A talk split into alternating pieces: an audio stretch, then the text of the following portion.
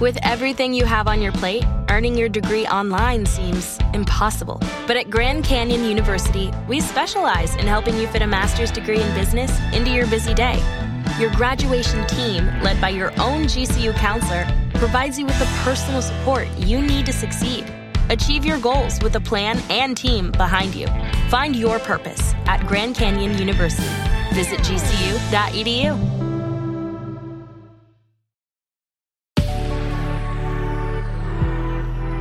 Good risings. I'm Marie Burns Holzer, and this is Spoonful of Spirituality.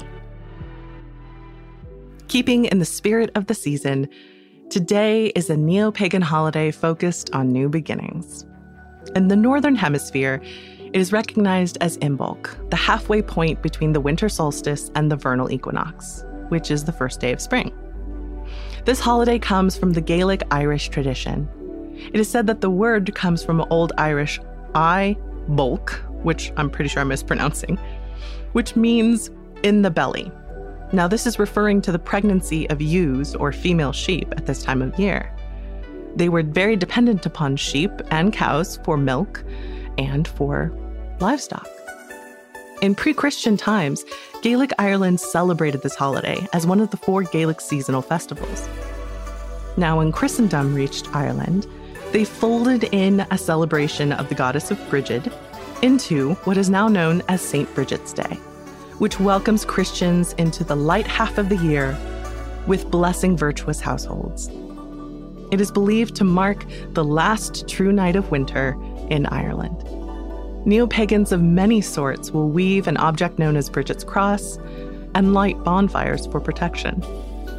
For Christians in Ireland, there are a whole slew of little traditions to let Bridget into their homes to bring a good growing season and a harvest at the end of the year.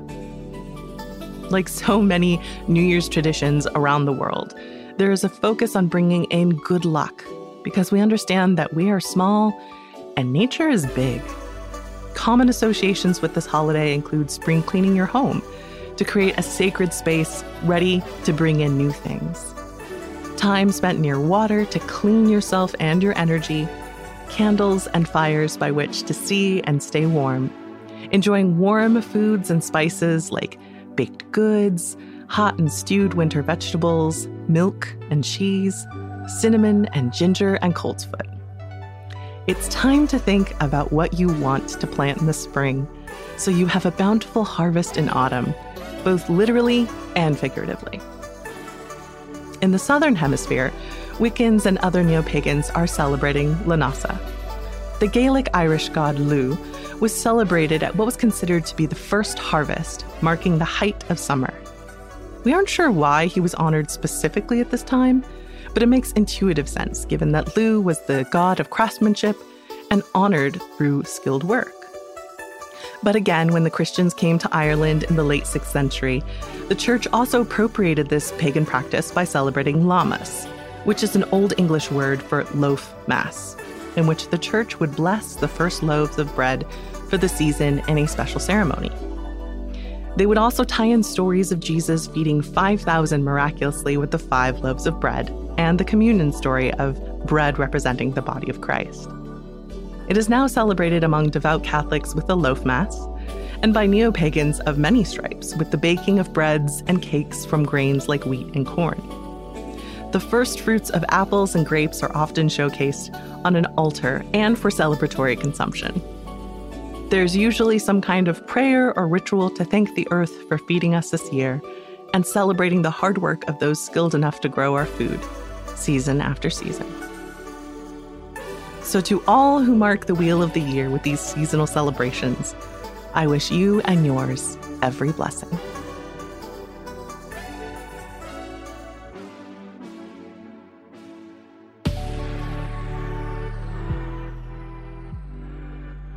I'm Marie Burns Holzer, and you can find me at Marie Burns Holzer on Instagram and TikTok.